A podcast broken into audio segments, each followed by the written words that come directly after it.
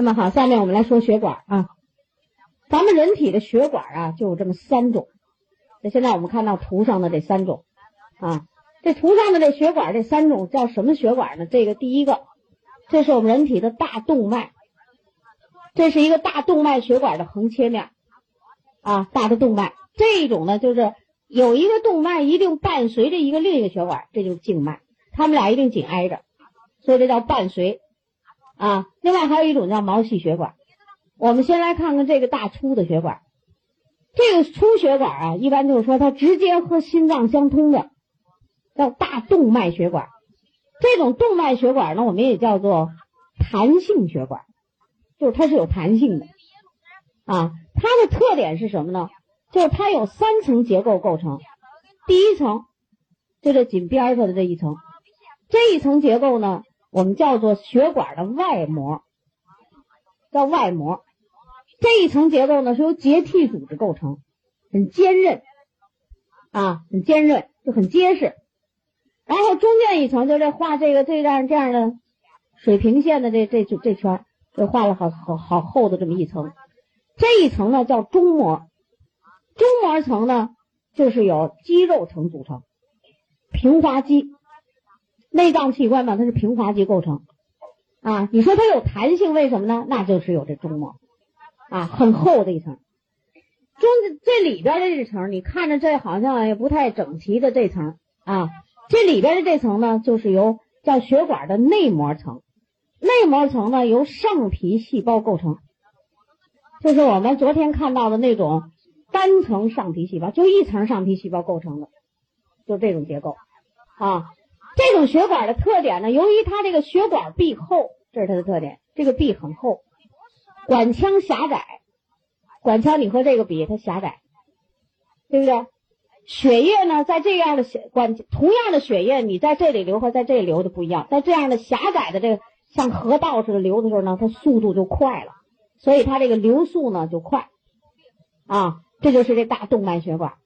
我们看这静脉血管，大的静脉血管呢，它有这特点什么呢？就是说呀，它这个管管壁啊薄，管壁薄就是说它的结缔组织这层薄，外膜薄，中膜平滑肌也薄，里面呢也是有一层内膜，内膜都是一样的，就这外边这个平滑肌层明显的薄，所以它管腔啊宽大啊，管腔宽大。而且呢，血液在这里边流的比较缓慢，这是它的特点。这两个血管就是它一般像这种大血管，就是把心脏里边的血给引出来了。你心脏是挤血，咚一挤啊，咚一挤血，挤的时候呢，这个血呢都是到这种血管里啊。但是挤出来的血呢，就到流到全身去了，对不对？然后呢，流到全身以后，还要再收集起来，再回到心脏里，就是这种血管把它回。这种血管，其实这个血管就是把心脏里的血引出去的，而这个血管是把全身的血液又给送回到心脏了。为什么要送呢？这种血打出来的血都是鲜红的血，氧气多的血。这个我氧气用完了，我还得再送回心脏，对不对？那我就把这个还要再用这种血管送回去，所以流速很慢的啊，速度很慢。我们看到的这个小血管叫毛细血管，就是你肉眼都看不清楚的血管。这个血管的特点是什么呢？就是它的结构呢很简单，就是由上皮细胞构成。你看，这就是一个管儿，围着这个管儿的四周围啊，也就是三四个上皮细胞，就构成了这么一个管儿。它是它是单层的上皮细胞构成，啊，只有一层细胞。血液在这样的管腔里流的相当的慢，为什么呢？因为这样的血管最多，密集。像网子一样在我们全身啊，到处都是。那么这种血管它是哪儿出来的？这血管就这种大动脉，这是最大的。你不你不能全身都是这种大的，它得继续分支，越分越细。这个呢也得继续分支，越分越细。就是这个血管，毛细血管呢，就是连接大这个动脉最小的动脉和最小的静脉血管之间的血管，它是连接性的血管啊。它是连接最小的动脉和最小的静脉，这再往下延长分支，再分支最小的那地方靠它来连接，这叫毛细血管。毛细血管的这种构造，是单层的上皮细胞构成啊，那么它有一个什么特点呢？就有很好的通透性。就这个血液流到这种小管里的时候，流的相当的慢，它有很好的通透性。我们全身的就这毛细血管全连起来，绕地球一圈一个成年人啊，就这血管全连起来绕地球一圈啊，这种血管多啊，血液流的慢，通透性强。那么流到这种血管里头，就什么通透呢？那就血管里边含有的营养物质、氧气，全从这血液里出来。能给这血管周围的细胞送去氧气养料，同时这个细胞产生周围细胞产生的废物、二氧化碳，还能再跑从它这再进去，跑到血液里，然后通过血液运输再把那废物再给运走。所以它这有进行什么呢？简单的说，就叫做物质交换的作用，就是营养物质、氧气和废物、二氧化碳在这有一个交换的这样的一个过程啊。我们看到的这个图，这个图，这个图实际就是这种静脉啊，这样的静脉呢，就是在我们的下肢很多，就是你的腿在这很多。为什么？呃，这个静脉有一个特点，里面呢都有这样的小口袋一样的小小东西。这个小口袋的东西呢，我们把它叫做静脉瓣，这叫静脉瓣啊，像小口袋一样的东西啊，在你的下肢这个特别多。为什么呢？大家想想啊，咱这心脏是在人体的上半部分，所以你这些血液也得从脚上也得往心脏里流啊。这下面的液体往上流，这流的时候这液体有重力，什么地球有引力等等，这上去的血液了，哎，它是不是还得再下来呀？这挺不容易的。所以血液在这种血管里流的时候呢，它要是这个流上去的时候，比如说从这儿上去了，小口袋全部撑开。等到你流上去的血，你再想下来，我这小口袋全撑开了，就给你挡住，不让你下来。然后呢，血管还要动，心脏要动，它俩跟着再往上一窜，这血液呢可能又跑上去了，跑上去了呢，可能还会再下来。这小口袋呢再撑开，防止血液倒流，这就叫静脉瓣。在下肢腿上这个东西就比较多，那为什么呢？就是你下肢离心脏远，它是在身体的下半部分嘛。对不对？回心的时候，血液就从这样的血管里往心脏里走的时候，它挺费劲，所以就出来了这么多好多小口袋，这个很有意思吧？你看这人体多奥妙啊！一到关键的时候，得给你来点东西给你挡一挡啊！一到关键的地方就出来一个这样的东西挡一挡啊！这三种血管，这个三个血管呢，我们清楚了。下面呢，我想呢给大家讲讲第一个这种大动脉血管的疾病，第一个。大动脉血管的疾病，现在最常见的就是我们说的动脉粥样硬化，动脉粥样硬化的病啊。你看，我们有专题课，就专门讲这个预防心了。我们先给大家补动脉血管啊，本来它动脉粥样硬，年以上的人，咱们生活刚点撒点奶，绝大的和男性持平，因为我们苦口腹，但肚子不饿啊，不保证。啊，讲到这是什么？就是这个下面那时候，你这半缺的人身体里维生素呢的这种补充，你这里边损了长一个新细胞给补。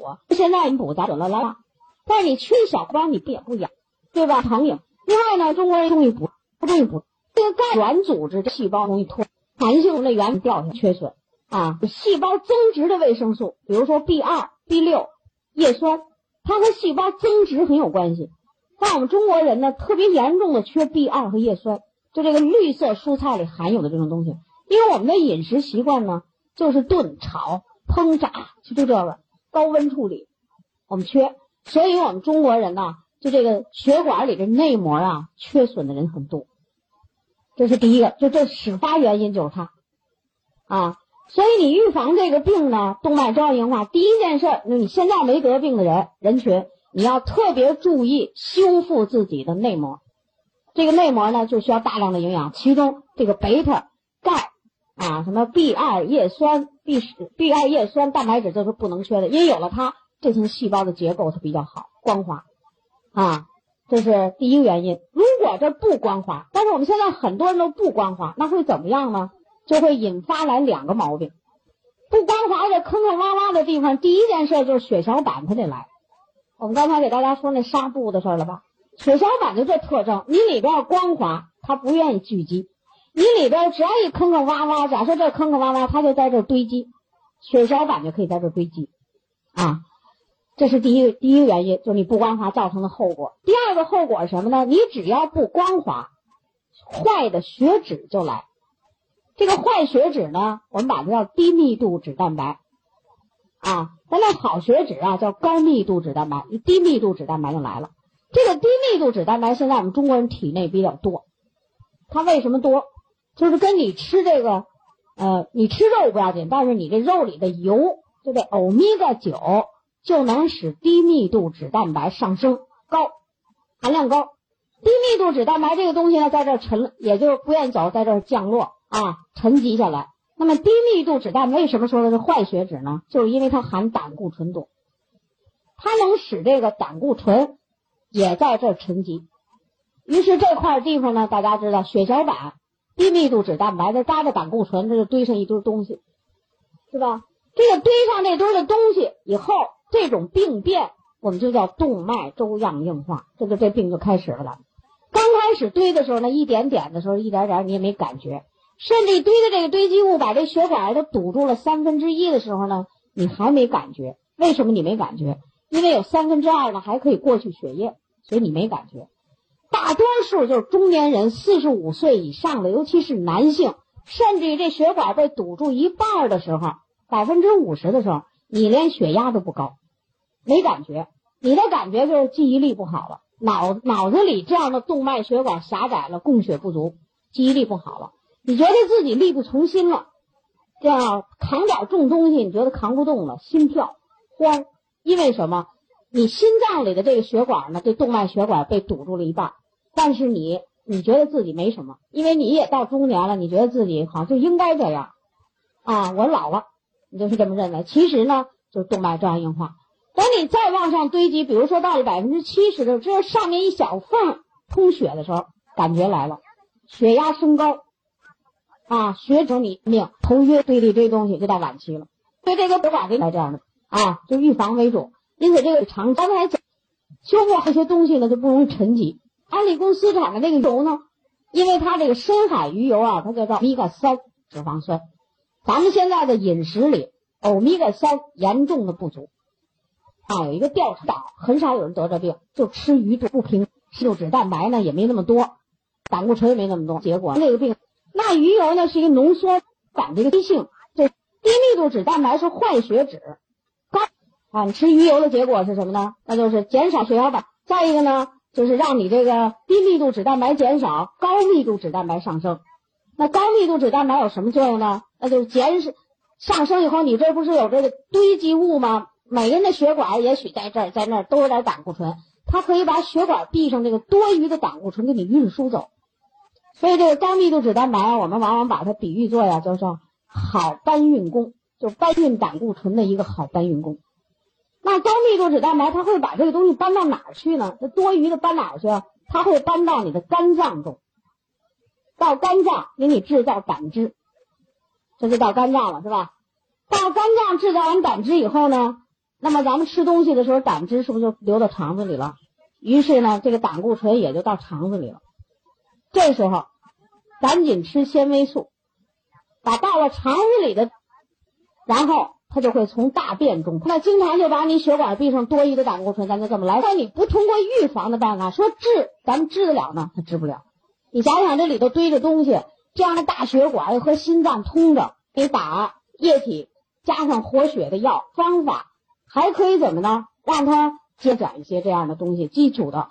以后有时间，胆固醇就更在那沉积，啊，这就是。所以人有一句话叫什么呢？要想寿命长，就跟大家说这么多。下面我们来说说静脉。静脉啊，静脉里的病呢，第一种，我们先来说说第一种。第一种呢，我们叫血栓性静脉炎。血栓性静脉炎。这个血栓性静脉炎呢，就是这样的静脉，这样的静脉血管里内膜发发炎，这里边内膜发炎，它发炎的结果是什么呢？就是由细菌感染造成。它和那个动脉粥样硬化不一样啊，就你身体其他部位啊有感染，你免疫力下降，结果细菌呢，哎，找到你这个地方了，给你在这不走了，发炎了，这就叫血栓性静脉炎。你想想，这血栓性静脉炎，它一定是在某一个地方细菌堆住了不走了。只要一有细菌，你就得明白，马上白细胞就得过来，它得消灭敌人呢。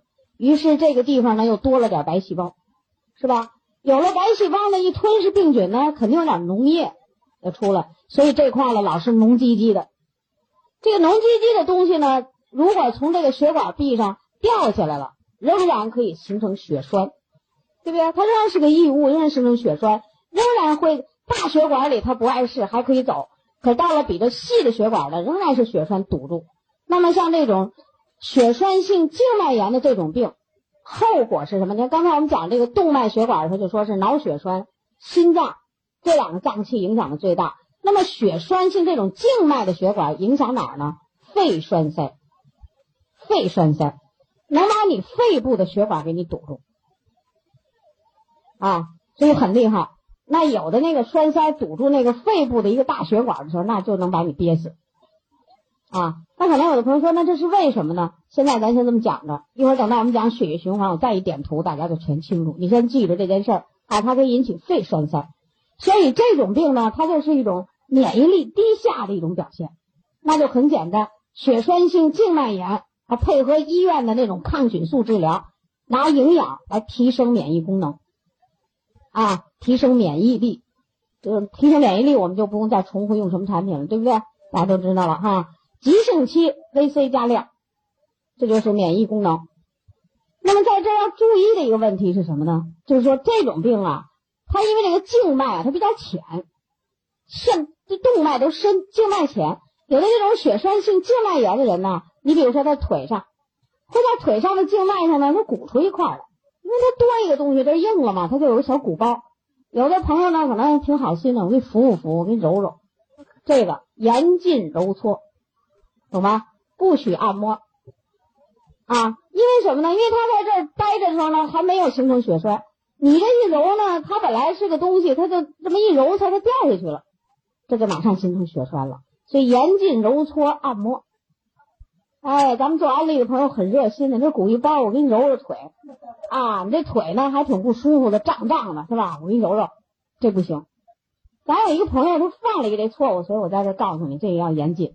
你只能给他增加抵抗力，啊，他可以自己增加适量一点运动啊什么，但是不能揉搓，啊，这个病很不好治。一般得上这个病的人都免疫力极端的低下，他得这病了，而且有的人得的是什么呢？叫深部。血栓性静脉炎在很深的地方就有，多少年都不好，哎，很麻烦啊。那个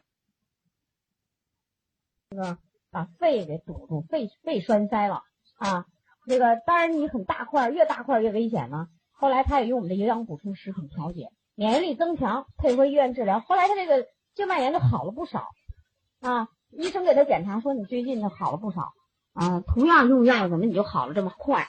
他就说他增加营养了，啊，就说这个药物营养，啊，再加上比如说有些什么手术、化疗等等综合治理的叫，然后病就好得快，啊，有时候有的病就不是说是单纯的营养完全能解决问题，像刚才我们讲那血液的病，我告诉你什么事儿都对付不了，非营养不可。像这样感染的呢，不管怎么说，我们还是有些药物的，药物也是很先进的科学啊，就是说配合医院增加营养，跟他讲明这道理。一般我们的病人他都愿意，为什么呢？他都知道这种病是反复治疗，我们十年八年二十年都不太好。